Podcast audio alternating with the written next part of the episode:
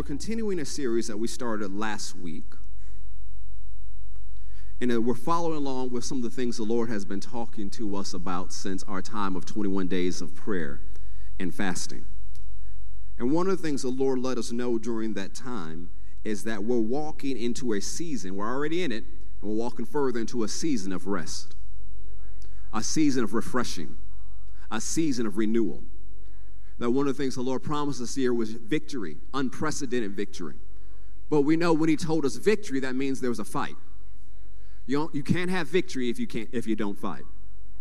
We know victory is a gift because the Bible says, thanks be to God who always gives us the victory, but God gives us the victory on the battlefields of life. So we're going to have to fight the good fight of faith. We're going to have to show up and do what he's called us to do. And one of the things a couple months ago through the utterance gifts, the Lord told us to engage every giant. He says it was going to prepare us for what he had for us next year. And then later on he let us know it's because he's taking us to rest.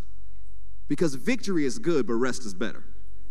Come on, that victory is good, but talking about the victory over fried chicken after the battle is done is much better than the victory itself. Rest is better than victory. And the rest God has for us is not a cease from activity, but it's going to be increase of productivity done the right way, aided by the wind of the Spirit of God. This is the season we're walking into. And so let's go to Romans chapter 15, verse 4 and 5, a scripture we looked at last week. And I encourage you, if you missed that message, we put it up on YouTube and our podcast as well as on our Faith Plus app so you can listen to it. Romans chapter 15.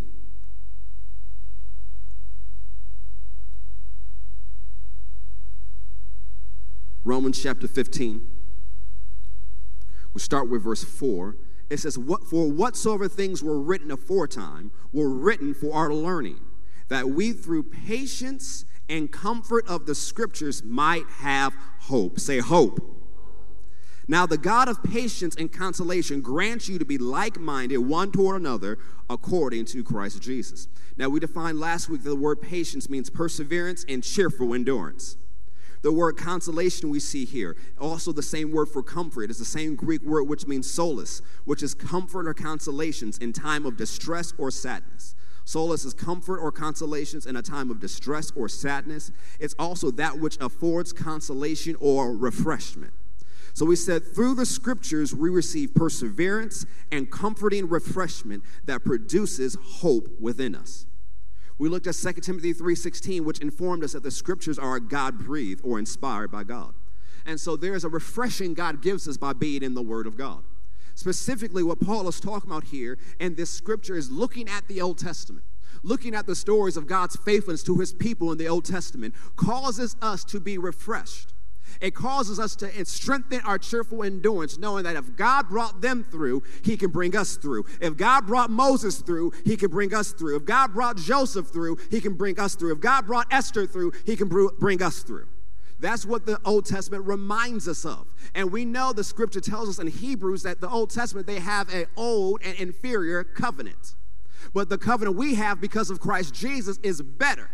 Now, why is a $20 better than a $10 bill? Well, the 20 has a 10 in it. So the covenant you have has all the good things of the old plus all the wonderful things of the new. So if you can have comfort and endurance and hope because of what God did back then, just imagine what God can do now. So one of the things we harped on last week is we are people of hope. We are not to be the hopeless. We are to be the hopeful.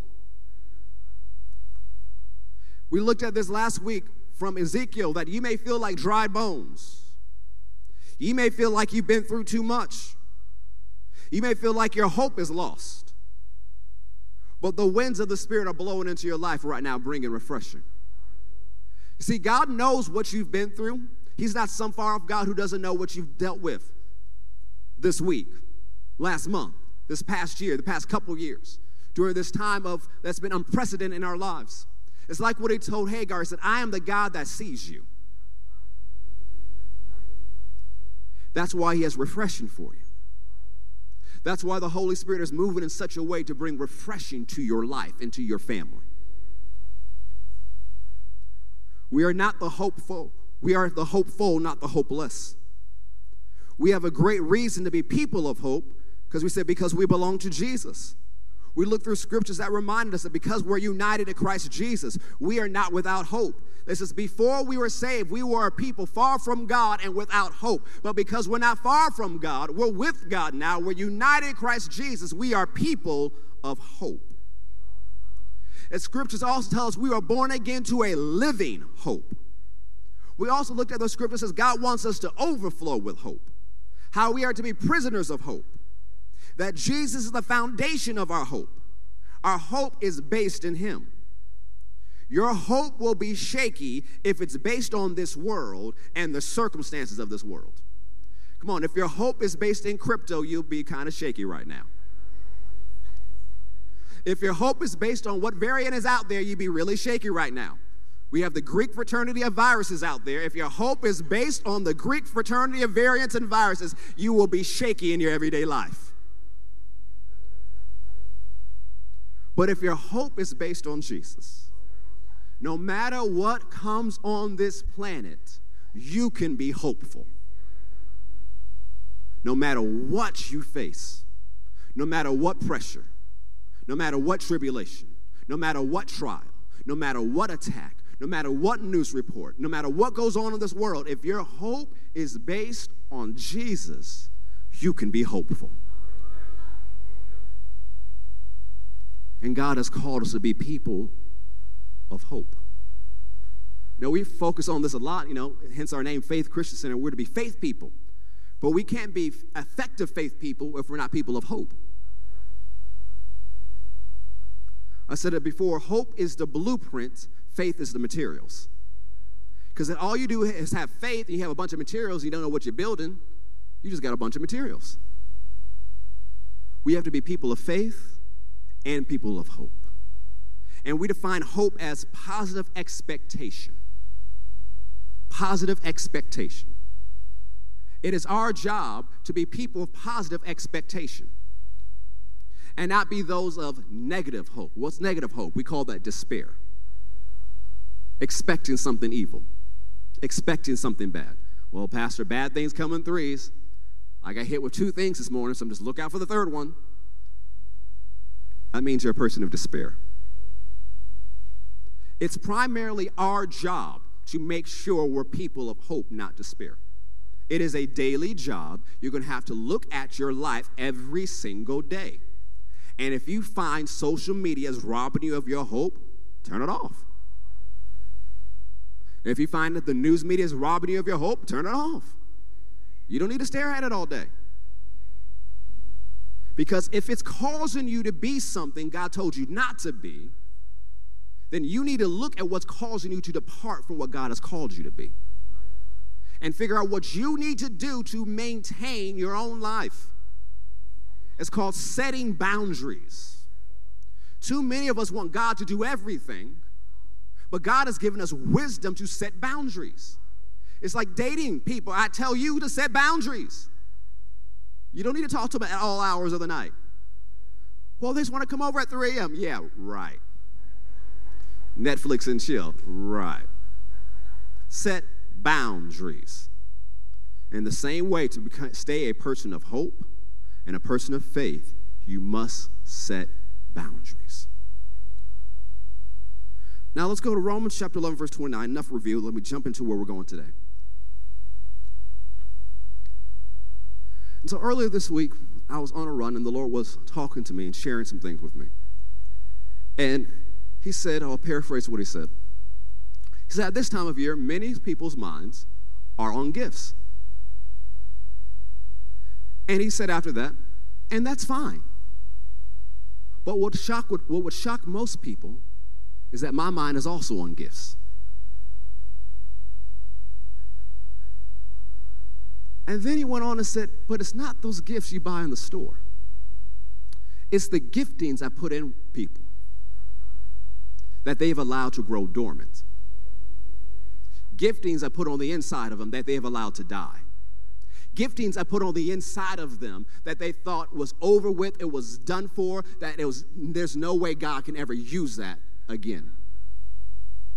Those giftings are on God's mind right now. Go to Romans chapter 11, verse 29.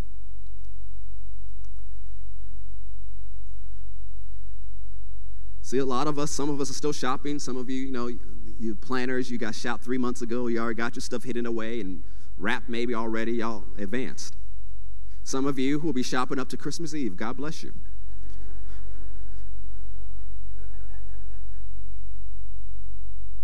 But God has his mind on gifts. Not gifts for you to receive in the future. Gifts he's put on the inside of you already. Not saying you need another gifting, another anointing. I'm talking about what you already have that you have allowed to grow dormant, that you've allowed to die because you've lost hope. You've become a person of despair, or you've taken too many hits from life, or somebody when you're younger says, you got to let that go. There's no way that can be effective in your life. There's nothing you can do about that.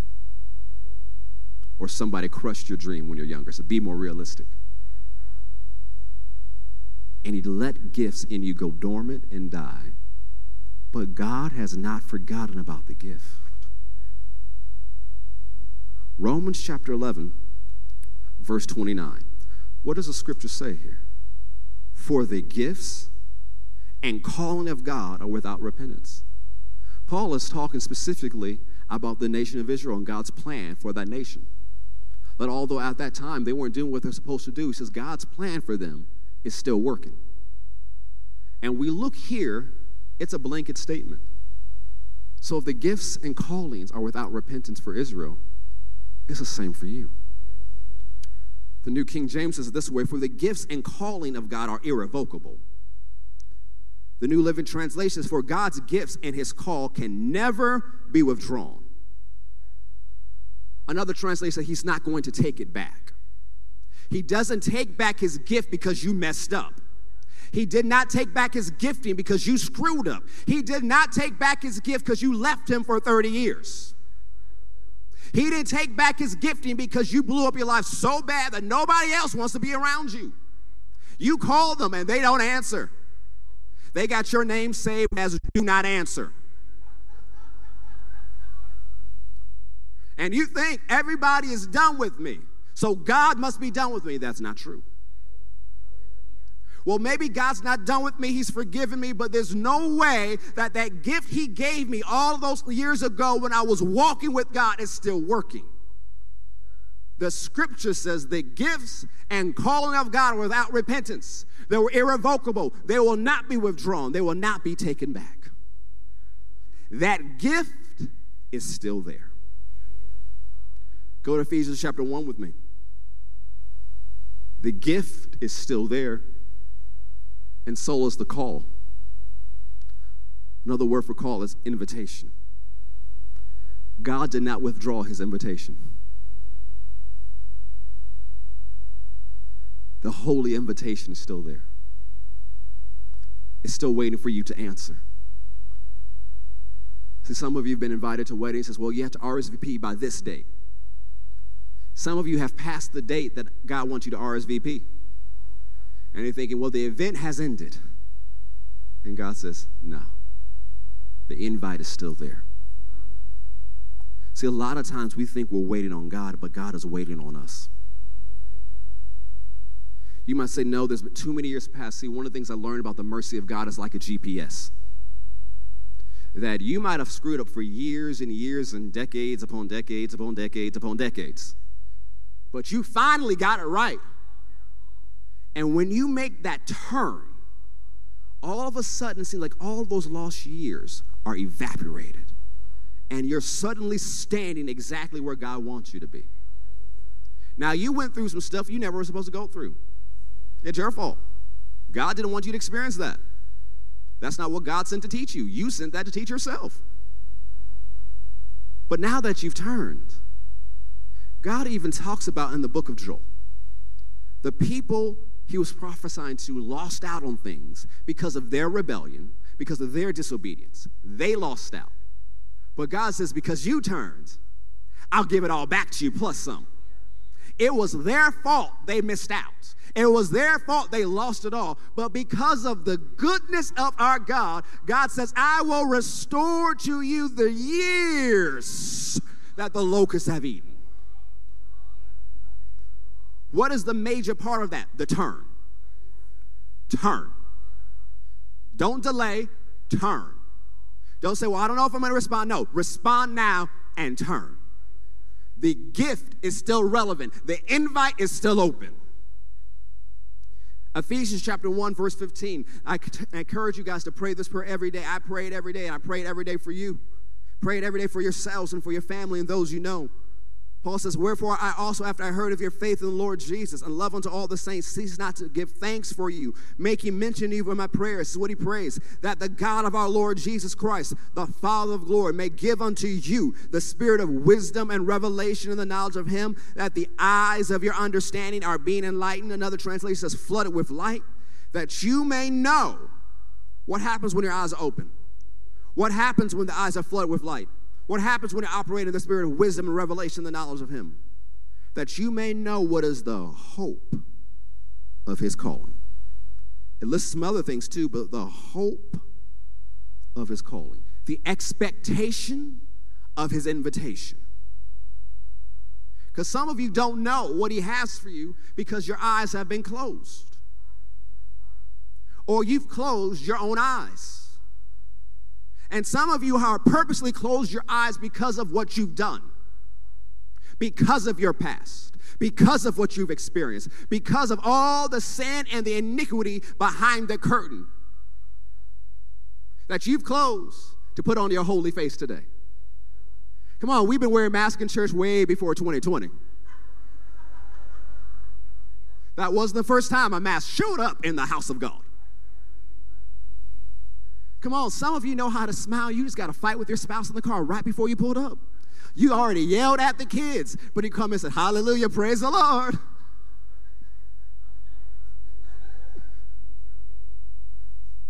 And there's so many things we go through, and we've learned how to compartmentalize and put on masks.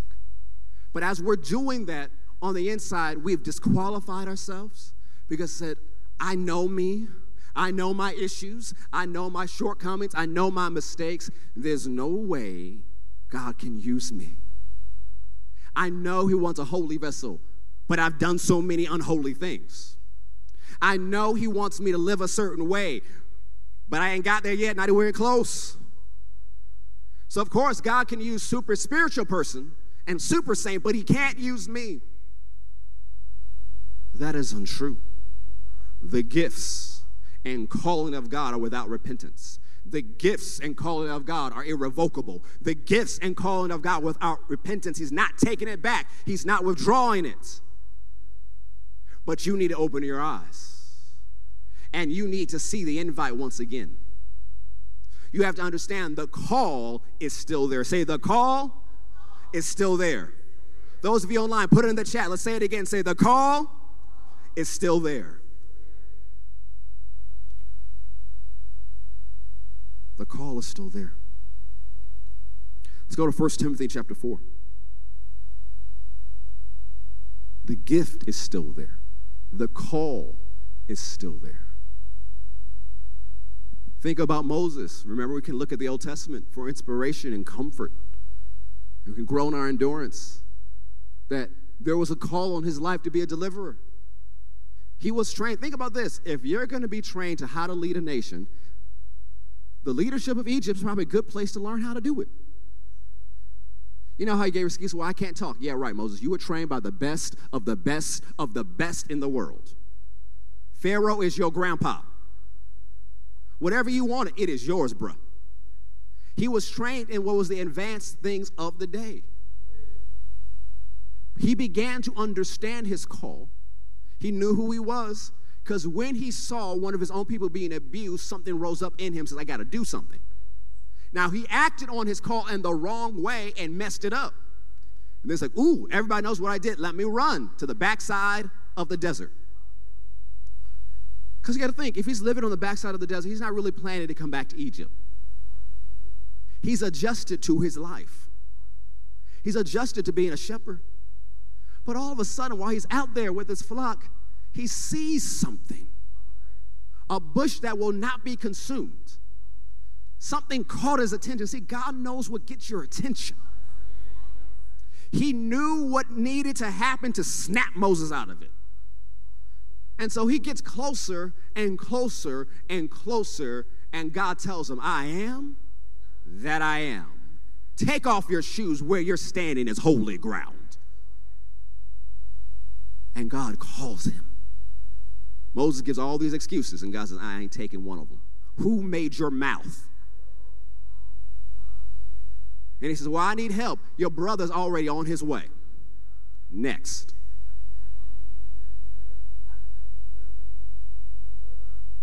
Moses, by this point, is 80. Yet the call was still there.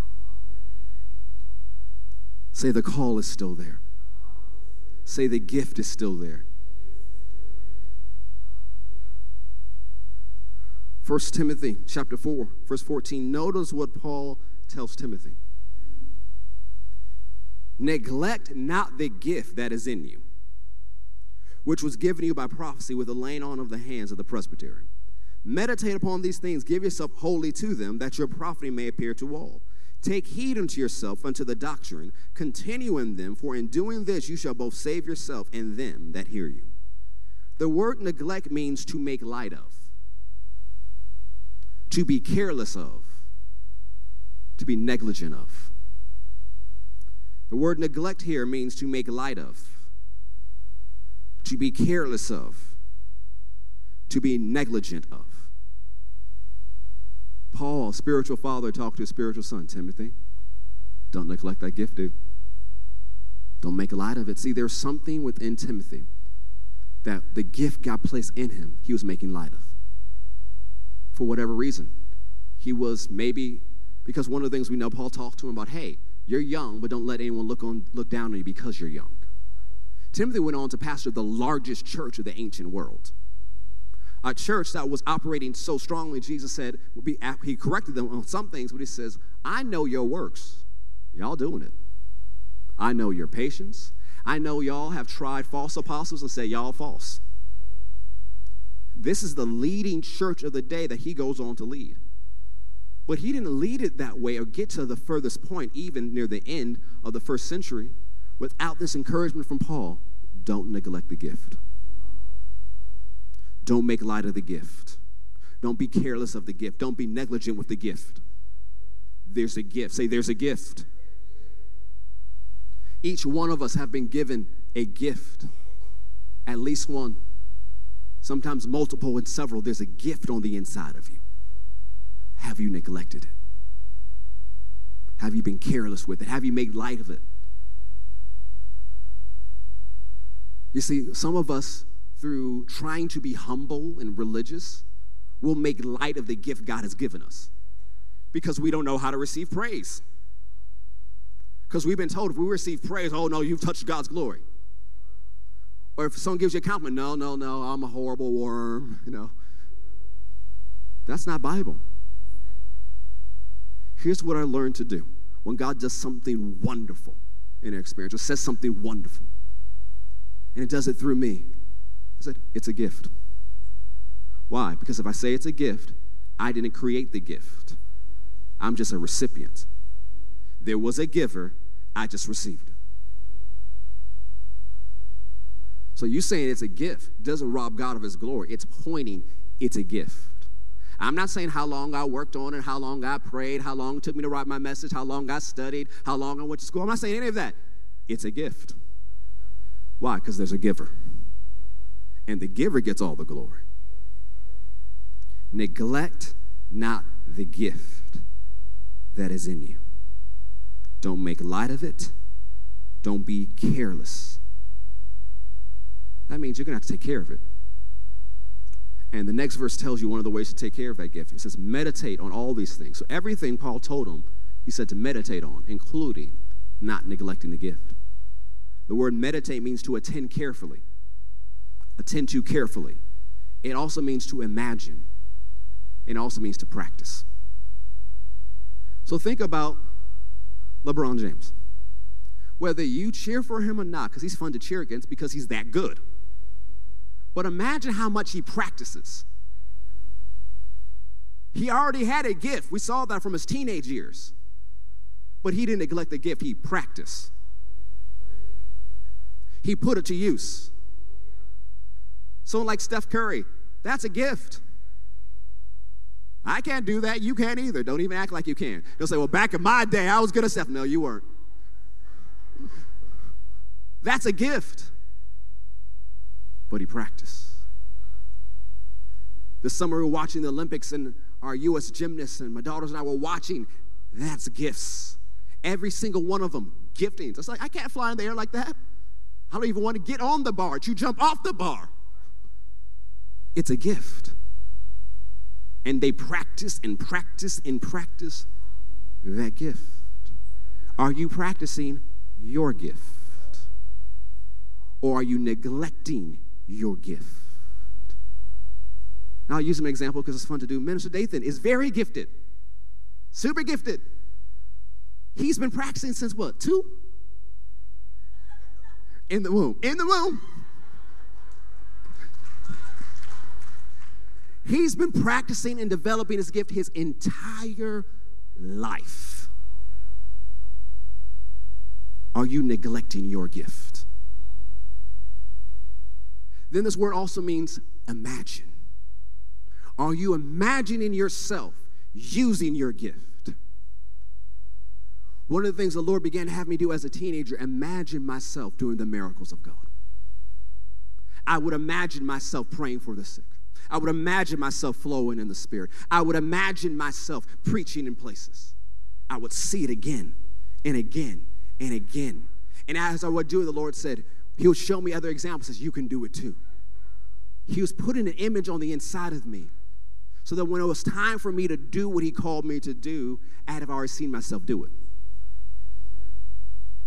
See, we like to see things before we do it.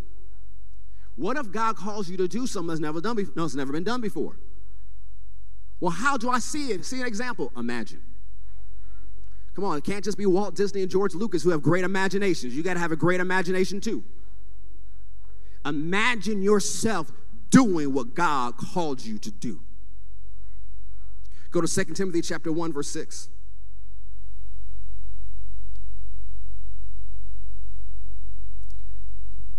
Say,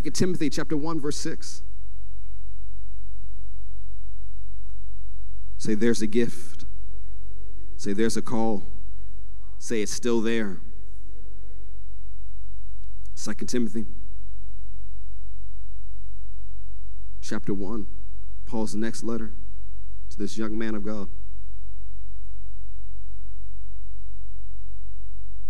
It says, wherefore I put you in remembrance that you stir up the gift of God, which is in you by the putting on of my hands. He's talking to Timothy about that gift once again. First he said, don't neglect it. Now it says, stir it up. The Amplified Classic Edition says it this way. This is why I will remind you to stir up, rekindle the embers of, fan the flame of, and keep burning the gracious gift of God, the inner fire that is in you by the means of the laying on of my hands, with those of the elders at your ordination. So that gift that went in you, because God will at times impart greater gifts to you through the laying on of hands, through impartation. It's something I believe greatly in. I remember, especially as I started out younger in ministry, when I was doing some itinerant ministry, before I would go out to preach, when I was praying, I would begin to imagine all the men and women of God, my elders who laid hands on me. I would begin to think about it. I thought about Bishop and Pastor Deborah. I would think about Rick Renner, Marilyn Hickey, the Copelands, Benny Hinn. I would think about my time with Kenneth Hagin and Oral Roberts, Tim Story, Claudio Frezo. I began to look at all these different people in my mind, and I began to imagine them surrounding me, praying over me. And then I would say, every gift that's been imparted to me, I stir up now for whatever needs to happen in this service. Let it flow.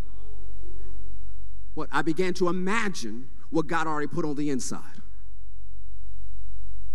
And so when I would step up to the pulpit, so whatever God wants to flow, it's going to flow because it's stirred up on the inside. It's not about me, the recipient.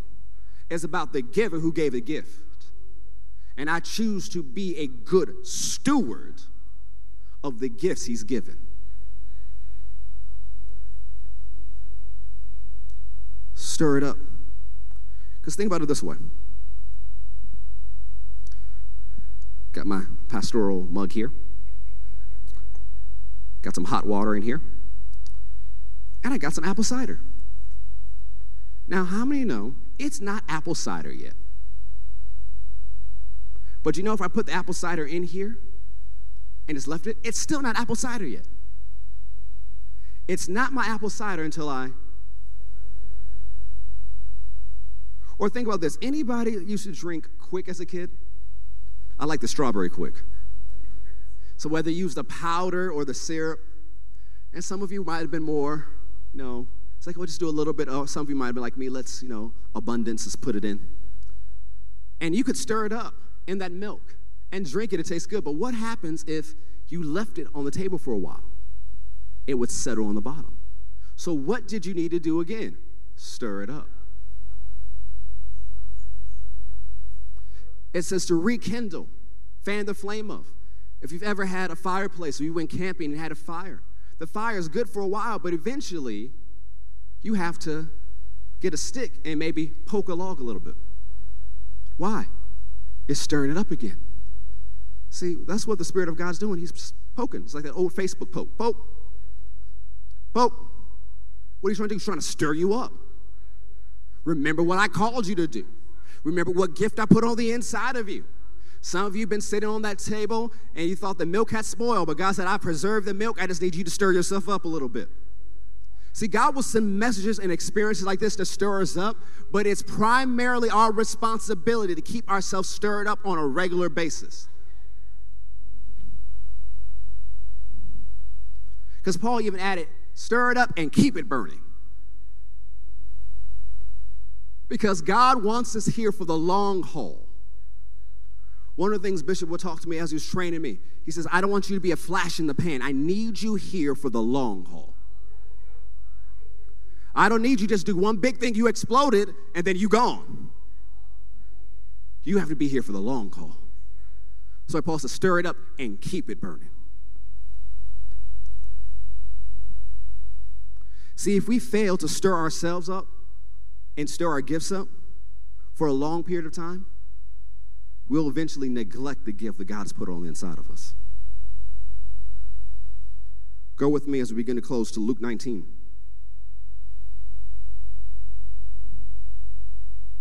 Luke 19.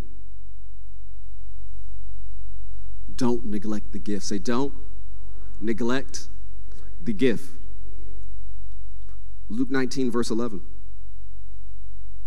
See, in Luke 19 and in Matthew, Jesus tells two different parables. These are two different ones, but they have similar messages. And so we're going to look at them together so we can drive home what we're sharing today. Luke 19, verse 11, and as they heard these things, Jesus added and spake a parable because he was near Jerusalem and because they thought the kingdom of God should immediately appear. He said, therefore, a certain nobleman went into a far country to receive for himself a kingdom and to return. And he called his 10 servants and delivered them 10 pounds and said unto them, occupy till I come. So he's talking about, I'm going away. They didn't get it yet. He says, but I'm going away. It's going to be a while. But then I'm going to come back. Here's what I expect you to do while I'm gone. Occupy. Go ahead, put that in the chat. Let's say it out loud together. Occupy.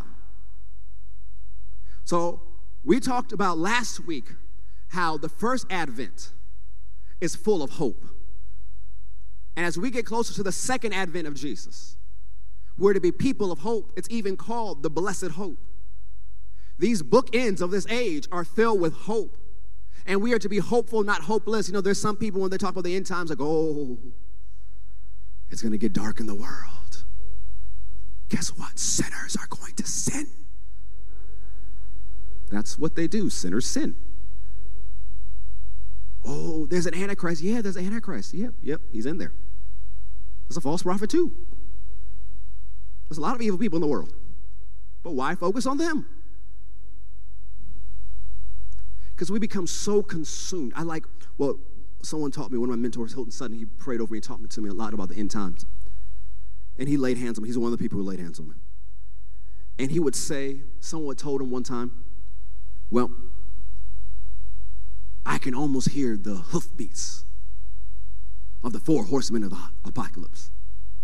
And Hilton Sutton kind of looked at him like, I'm not listening for that. I'm listening for the trumpet. See, what are you focused on? Because, last year, I don't know how many times I tell people, look, the vaccine is not the mark of the beast. No, it's not. No. Wearing a mask and not the mark of the beast. Pastor, don't you think if you... We're focused more on those things than Jesus. I still remember last year, a couple months before the election, I was praying about the election and praying about the turnout. Whatever God wanted to do is praying over the different things, praying for both sides. And as I was walking and praying, I heard my spirit. It says, the election is not even the biggest thing going on in the spirit world right now. I'm like, well, let me reshift how I think about things. Because for us as Americans and for a lot of people in the world, we thought the biggest thing last year was the election. But God doesn't see things the way we see them. And if your view of living at the end time is that everything is dark, everything is horrible, well, the world is dark, Pastor, yes, but the church is light. It's despair in the world, but there's hope in the church. What are you focusing on? Those who are without God or you who's with God? Yes, the end time has some rough stuff, but those who walk with God, those who walk by faith, those who walk in love, everything shall be all right. The main character of even the tribulation is not the Antichrist, nor the false prophet. They are losers. They lose at every turn. The main person of these end times is Jesus of Nazareth, the risen Savior, the soon-coming King, the Christ of God, the Lamb of God who was sent to take away the sins of the world, the Lion of the tribe of Judah. He is the main character. He needs to be our focus, not all the drama of the end times. He is our hope. He is the foundation of our hope. We approach the end times with boldness because we know Jesus.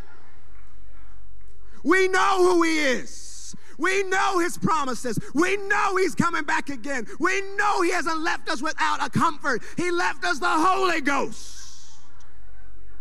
So we address all the drama of the end times from a standpoint of hope, a standpoint of faith, a standpoint of love, because we know our God.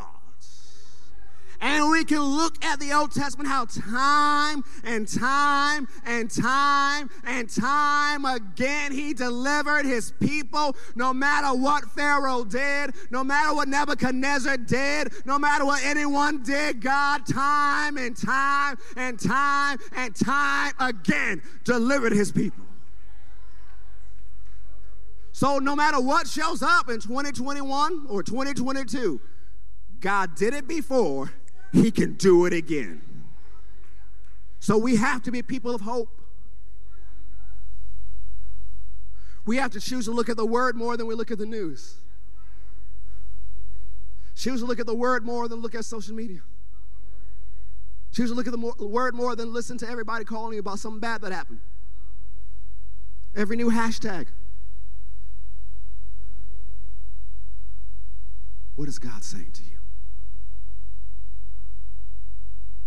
Occupy till I come.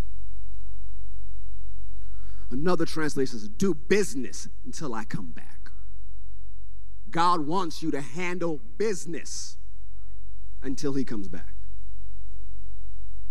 Too many Christians ran to their prayer closet and never came back out. Yes, pray, but do something. Think about this. What will please Jesus more? when he comes back, seeing us hiding in our prayer closet, praying and trying to stay holy, or out there doing what he called us to do. Too many people look at the return of the Lord like a black ops mission. That Jesus is going to sneak into the earth like SEAL Team 6, get us, and leave. No, he's coming back for a glorious church without spot or wrinkle, a triumphant church, a church that's keeping darkness under its feet. That's who we're supposed to be right now, not those who are running and hiding. This is not the weekdays and the end days of the church. This is our finest hour. I don't care who deconstructs word. This is our finest hour.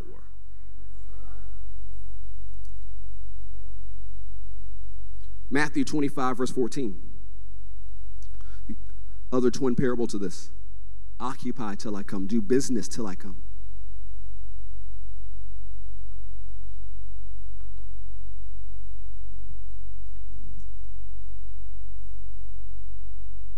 Jesus said, for the kingdom of heaven is like a man traveling to a far country who called his own servants and delivered his goods to them. Before he left, he passed out stuff. Every single servant of the Lord. Anybody serve Jesus? You've received some goods. And this example is called talents. That's for a large amount of money. In Luke 19, that's for a smaller amount of money. So whether you consider your talent or your gifting huge, a big gift, or a small gift, Jesus got you covered. And he's saying the same thing to you. Occupy till I come back. Do business till I come back. And to one he gave 5 talents, to another 2, and to another 1, each according to his own ability. It's not fair.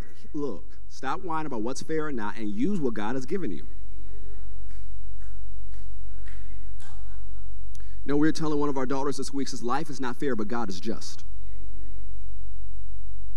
Too many people are whining about what's not fair and not using what God has given them.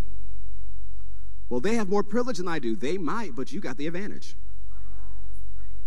Because the scripture says those who are new creations in Christ Jesus have the advantage.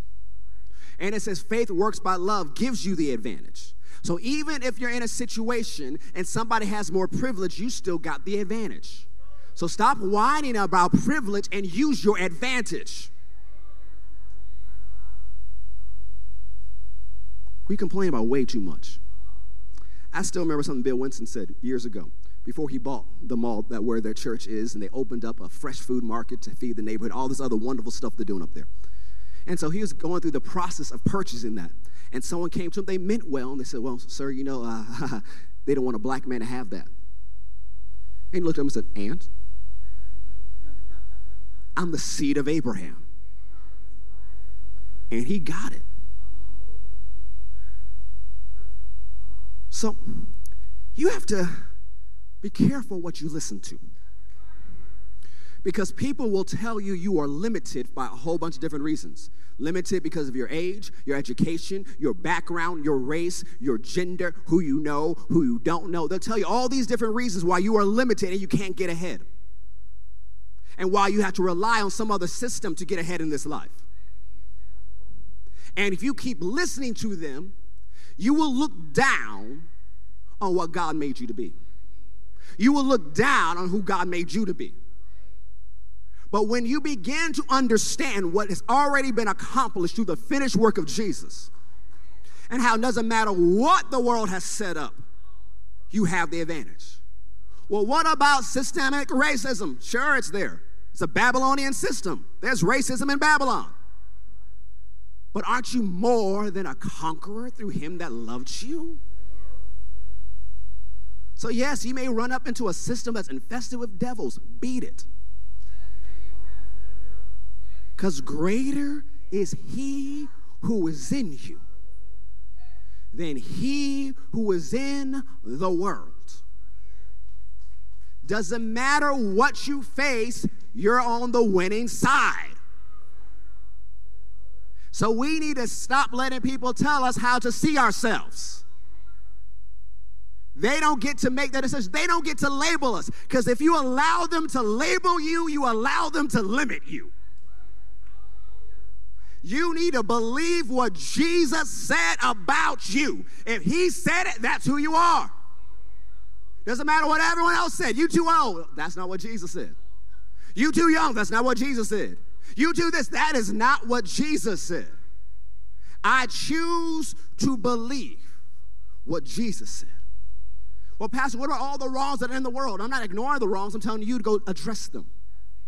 Engage every giant. Well, I don't like what they pay women out there. Well, prosper, grow your business, hire somebody, and pay them right. Change it. We, the church, are the hope centers of the world. If we don't like what we see in the world, then we must change it. If we don't like the darkness we see, we need to shine brighter.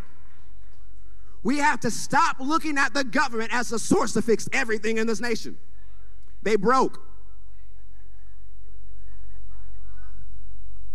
Why? It doesn't matter what side of the aisle. People are like, well, you know, this election, how dare we think an election is the answer?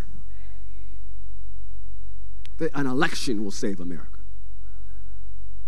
How many times have we said that, and how many elections do we have? And we're like, well, still here, still got all the same old issues. It's time for the church to be the church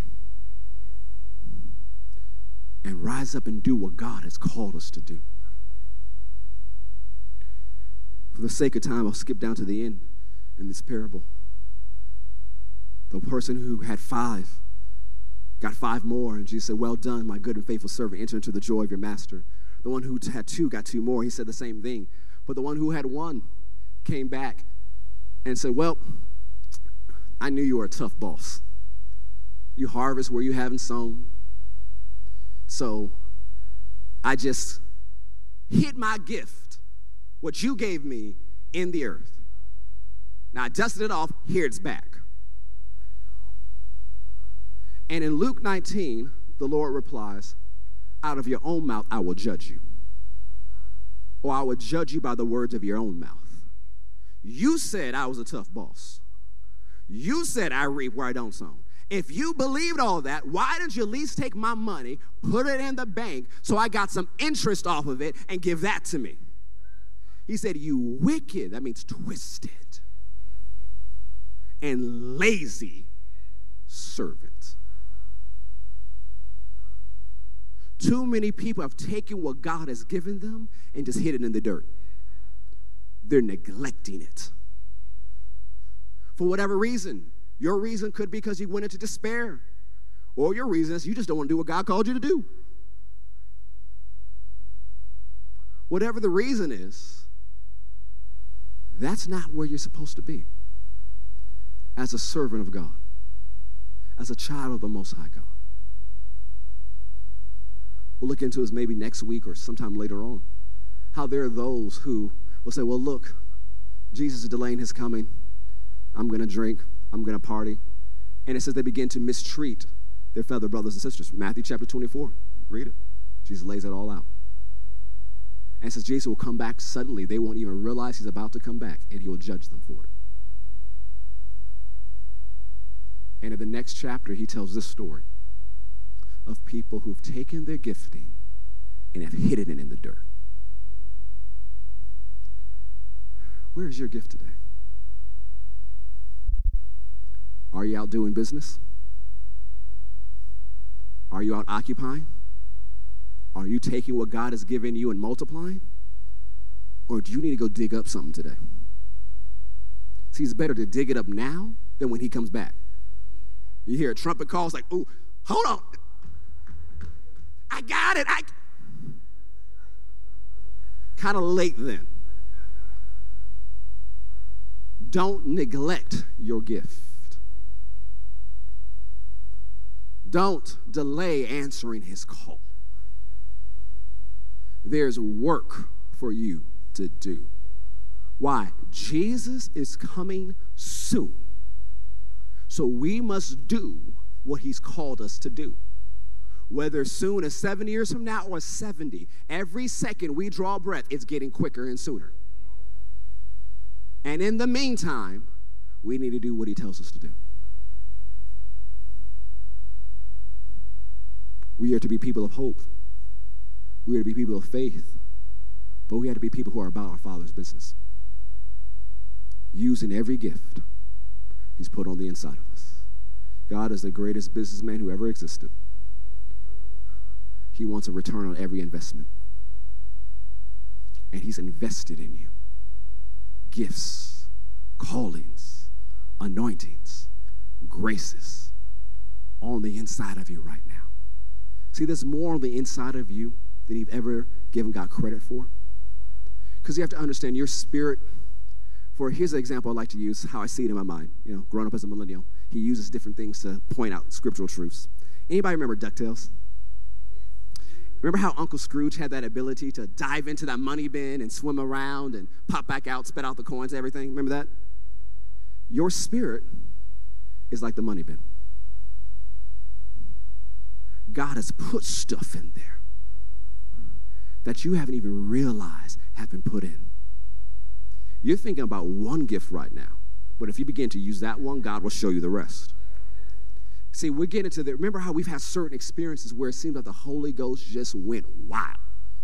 We just have stories like, man, like, it took them 30 minutes to get off the carpet. Did you see how they fell out? Man, did you see that? Wow, did you see that? And we have these times. But you know what happens during those times? God puts things in your heart. He drops things in your spirit. He drops embers in your heart. That all it takes is a fresh move of the Spirit of God to ignite it to a fire, or you to stir it up. Or if you want to use another example, Jurassic Park, those ambers. There's ambers on the inside of you.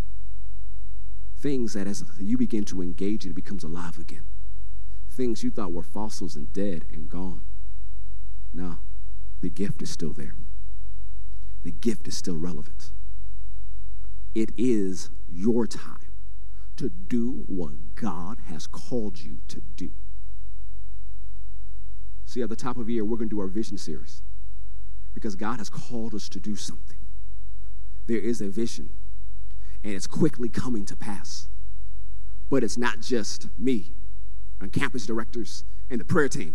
It's all of us doing what God has called us to do, bringing the supply of the Spirit God has granted us. As it tells us in Ephesians, Philippians, we all have a supply. And when the supplies come together, the body of Christ grows and increases in love. Every one of us has something to offer. You are here for such a time as this. Old Testament gives us comfort and endurance, right?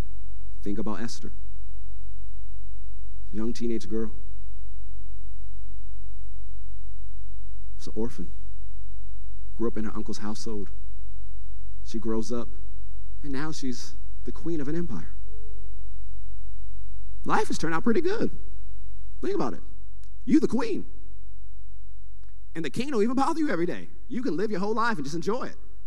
Nobody's going to tell you no to anything. You're the queen. But then a plot arises to destroy God's people. And Esther was nervous about stepping up and doing what she knew would be right. But her uncle said, who knows if for such a time as this, you are brought to the kingdom. And then he added this warning. He says, if you don't stand up, destruction will fall on you and your house. But God will deliver his people another way. And Esther replied, all right, get it right together. Let's pray and fast for a couple days. We got this. And God delivered his people. But who knew that's why he made Esther queen? For such a time as this. The place where you're at, the school you work in, the business you work in, for such a time as this. The neighborhood you live in, for such a time as this. Your favorite coffee place to frequent, for such a time as this. He's like, well, how's that important? God may have you like coffee just so you can be there one day, minister, deliver somebody, get your venti, and walk out the door. See, God is smarter than any of us, and he has a wonderful design He has giftings on the inside of you. Don't neglect them. Stir them up. Do what God has called you to do. And let yourself off the hook. Because some of you, it's like, oh, I just feel too bad. I've done too much. You're like Peter saying, I go a-fishing. Jesus has been raised from the dead. He's like, I'm going fishing. Why? He denied Jesus. Peter, the one who had the mouth. The one who said, now Jesus, doesn't matter what happens, I'm not going to deny you. And Jesus said, before crows three times, you're going to do it. Nah, it can't be me. You're wrong about it, Jesus. He did it. And then when you read the Gospels, it says, after it happened, Jesus looked at him across the courtyard. And Peter ran out of the courtyard crying. The only one who stayed close the whole time was John, out of the 12 apostles, as well as some of the women and some of Jesus' family members. They stayed close. Outside of that, Peter was gone. And so when Jesus raised from the dead, he said, I'm going fishing. And Peter was like, well, we're going with you. But do you know what happened? He couldn't catch anything all night long again. And in the morning, Jesus right there on the beach. Did you catch anything?